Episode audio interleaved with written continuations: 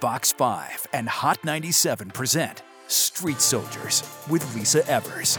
I'm so glad you're joining us for our weekly Street Soldiers TV show. I'm your host, Lisa Evers. This is a special episode of exclusive interviews with two very different men, but they both have something in common.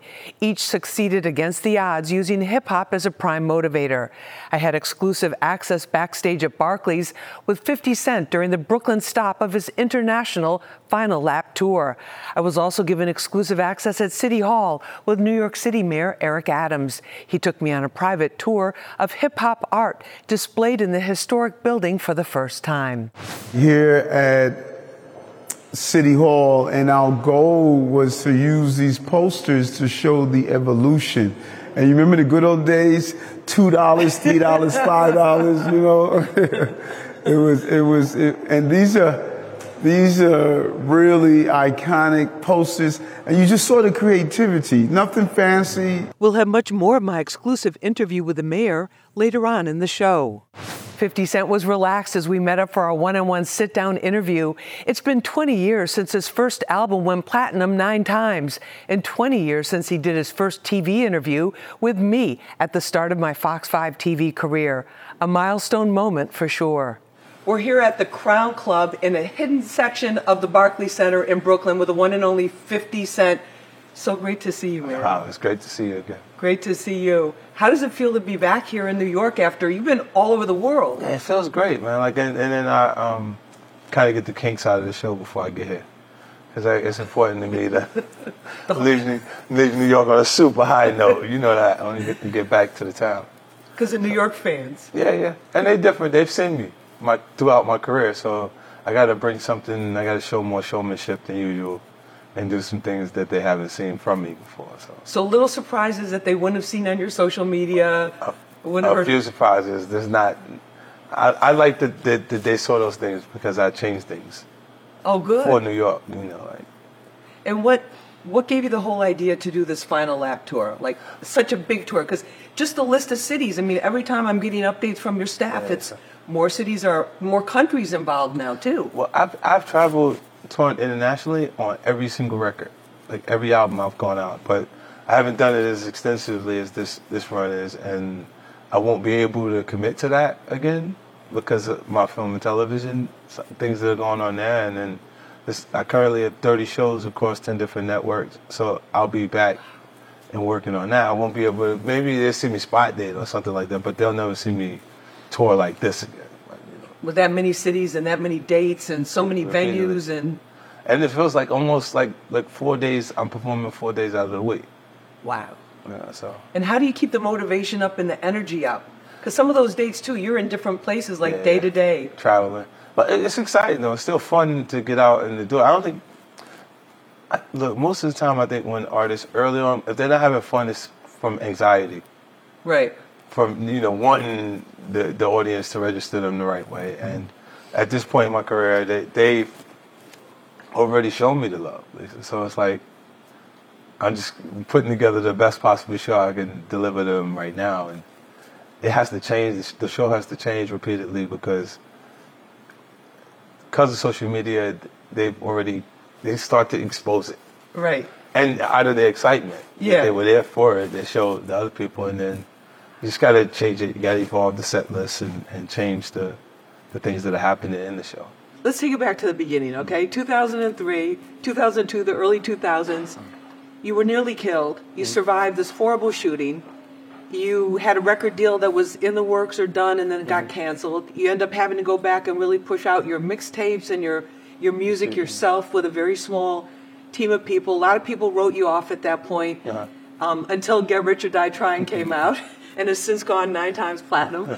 but what was it that kept you going? When I made the decision to not be in the street, this I was music was the option for me, and I looked at it like I won't leave no stones unturned, and I do what I have to do to make that happen. But at the point that I was shot, it, it changed the. Uh, going back to the neighborhood wasn't an option. I was being shot from the neighborhood, right? By the neighborhood, you know what I mean? And to make the uh, to double down and go after the like creatively make music and different things. that came gradually and, and along with the thought process that was probably the craziest version of me.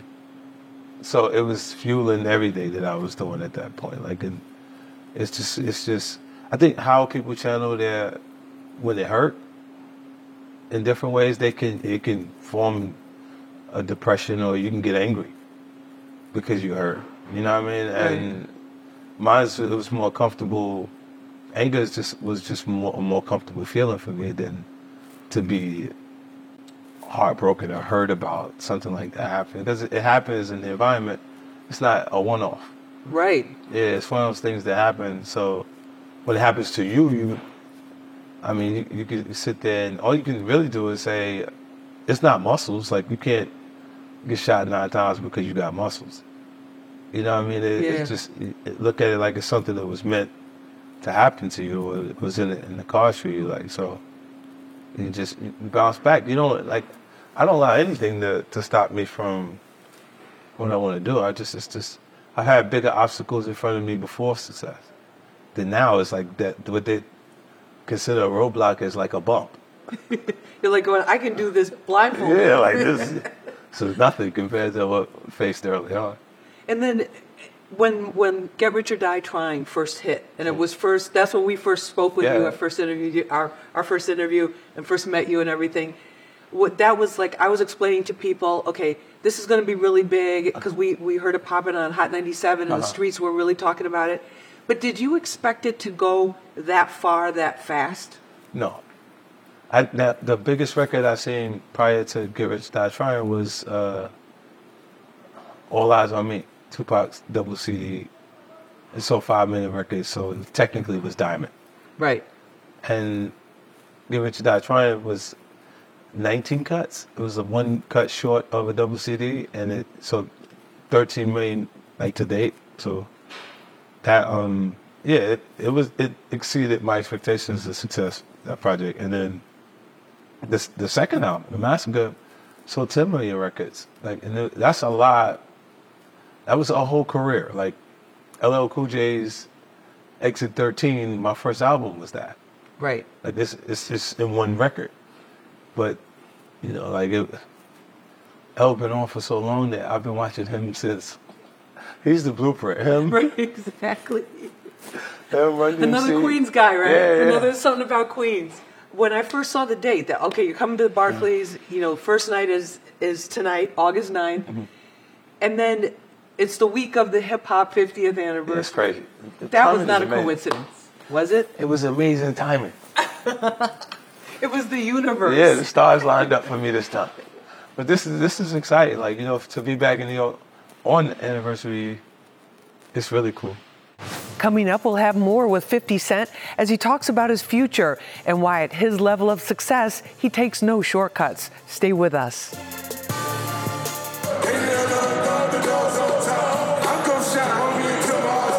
Where do you feel hip hop is now, though? The culture and the music? I think we're in a good place, man. I think, look, I, I know the kids are hearing the older music. They're hearing '90s music, '90s R&B music the way we hear Motown music. Mm-hmm. Like you can still hear the melodies and hear why the record was a hit, but they got a different tone or sound that's driving them right now, and I think that that'll shift again. It won't stay in, in like this drill pocket. The, the drill sound in the music is going to move to something else. So, do you think that drill? Speaking of drill music, Uh. there there've been some very outspoken uh, voices in hip hop uh, Yeah. that say it's trash, that it's too violent, that it's just basically like gang Mm-hmm. anthems. What do you think about that? I think it reflects what's going on in the inner cities, you know, because that's happening at the same time. Right. It's not the the music's not being created without uh, a motivation. Like when we made a lot of the street culture and hip hop culture are very close to each other. That like the the themes that are there are consistent within our culture. When you were starting out, there were like some big names already. That Mm-hmm. early 2000s period, the biggest like Jay Z, Nas. Do you feel like now, like okay, now I show people, like where do you where do you put yourself like in the hip hop top, Oh, you know, I- top tier? I think hip hop does that for you. They put you in the top ten. You can't put yourself. right? Because I always was better than them. Wait, you're so modest. I was better than them forever. like since I first came, I've been better than them. But but I think hip hop has to put you in that spot. And there's a uh, uh, look look. I think when in, in those time periods, like I think there's peak periods Yeah. where the artist is, is peaking and in, in a great position. They, I don't think that they they lose creative ability or uh, skill in any way, but I think they lose that window, the window of them being a new hot thing within like, the music culture, and then at that point you would be focused on uh, surviving Yeah. because you got uh, a lot of artists that come and go For sure. in the culture. One song, two songs, and you never see them again. And, exactly. And then there's the uh, being able to survive and sustain relevance over time is, I think, a big accomplishment. You've been on the cover a bunch of times, like Men's Health magazine, talking about your different health and workout routines. Yeah. Is there any 50 cent, you know, like trick, like diet trick or energy drink or, You know- or trick that you like You for know this that- tour? I mean, since what's the name? I I've lost 30, 30 pounds, 30, 30 pounds since I I shot the cover of Men's Health. wow. Cause I had to come, I had to look like Fifty Cent. I was, look, I was looking like, listen, look, I was like, I was like security, like this, look, look, arm big as hell, right? But that was because I was doing the, I was playing a character on ABC, and I had to be as big as possible, and it wasn't like a, uh, like in prison, the, the guys are not working out, so they look cut up, like they look, They just so get look- big. They want strength, like so if they hit you, you see a white light, like, and, then, and this fight is over. So that that's what what the goal was to, to get into you know lifting as heavy as weight as possible and trying to get as much. Was- I was eating everything I could think of, like that could Really? put on the weight, and then I did, and I was two fifty three. That was the most I bet I weighed like I've ever seen myself weigh, two hundred fifty three pounds. Wow. And I, I, I shot the ABC show at that weight, and then when I looked at the scale, I always get relief for this. Like I had went to the doctor and everything. I took physicals and stuff before I go on a run like this, and I said 253. I said, what? At least I've been hungry ever since. I've been hungry. I've been eating air I got water. some trail mix, trail mix in my back, organic trail mix, some little dried cranberries, and you can have some some organic walnuts and some organic. That's just that's her secret. Yo, she gave up the secrets right there in front of y'all. That's what it is. Eat like a bird. a little here and a little there. That's what works. When the trainers, Yeah. You know, no, had to train exactly. To- Exactly. Well, it's been great. Anything else you want to let people know about? You know. oh man, just that they got to check me out, man. I'm gonna be here, New York City, in the Barclays. It's going down. and that you're really talking to that lady. That's the right. one. I'm really talking to huh, that lady. And later, later, I'm gonna talk to her again, and I'm gonna tell you all the little secrets I had to tell you. Up next, we'll take you inside City Hall in the mayor's office and explore why he's called the hip hop mayor. That's coming up. Welcome back to the special episode of Street Soldiers. During my exclusive interview with Mayor Adams, he shared how hip hop impacted his life. How did hip hop first grab you? Uh, I think growing up uh, as a child, you know, seeing it come into being, you know, it's amazing sometimes you don't know uh, what you are experiencing. I grew up in South Jamaica, Queens, where you had uh, Run DMC, and I used to see them coming to and from in their concerts, carrying crates of records up the stairs. Uh, so, you know, you just felt as though here was a sound that identified with you and it was put into place that you didn't have to have a great voice. You didn't have to be a singer. It was just an everyday sound that you were able to, you know, make happen. It was, it was something that just caught on. And I think that's one of the things too. You talk about how organic hip hop was to your daily life. That's the way it's been for so many of us. It's it's just it was there. You didn't. It was everywhere basically. Right, right. And you would run home uh, every night after, every day after school to catch uh, Ralph McDaniels on Video Music Box, and people just used to listen uh, to you know just the different tracks and the different beat, the cassette tape, your Walkman, uh, and hear them. What was interesting is how it was a motivator for me like you know, Public Enemy, Fight the Power. Uh, hearing those songs while I was doing different things uh, was just a real motivator. And that's what I wanted to ask you because The, how did it? What were some of the lessons, or maybe just inspiration, that you got from hip hop? Because here's a culture in coming out of most some of the most underserved co- uh, communities in the United States, mostly black and brown uh, women and men people who had been marginalized, whose stories were not being told. Right, right. No, they weren't. And, you know, it goes back to Marvin Gaye, What's Going On. So many of us was able to identify with what's going on in Marvin Gaye because they were talking about those issues, you know. And that's what hip hop did. Not only did it help us uh, enjoy this beats and the sounds, but you heard and you saw yourself. And then what people don't even realize, it, bra- it branched out into a whole dress culture.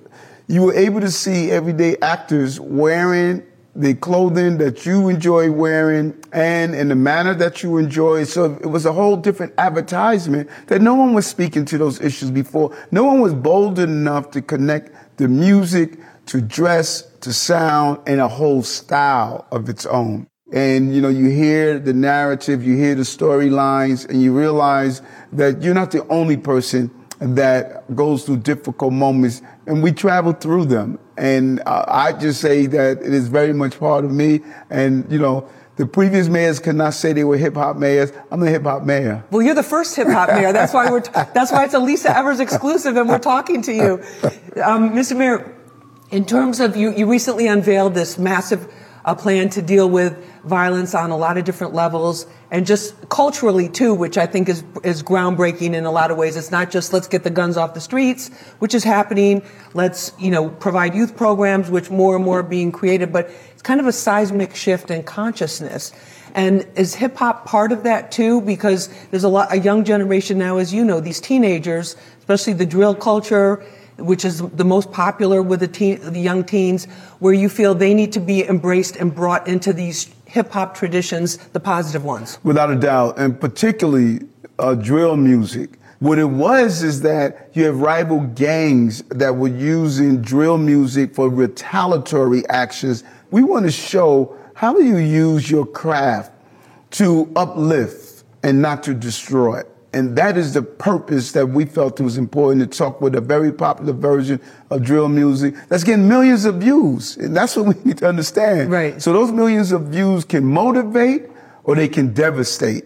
And we were fighting against the devastation. As you have your, your planning meetings and your brainstorm sessions and listen to all of the different people and you're, you're out talking with people directly in the community and especially in the hip hop community, do you plan to have more music programs? Like I know PAL's looking at them, like we did with Push for Peace, but on a regular basis where there's those ongoing conversations between generations with law enforcement, with artists, with community, and with people who are on the formally uh, involved in law enforcement and not in a positive way. Yes, no, without a doubt. Push for Peace was amazing. I mean, the events we used to do at Brooklyn Borough Hall, uh, and the crowds we, we, we, would get, it was really ahead of its time. And I hope as we do an analysis of the 50 years of hip hop, they will really document some of the things we did back then.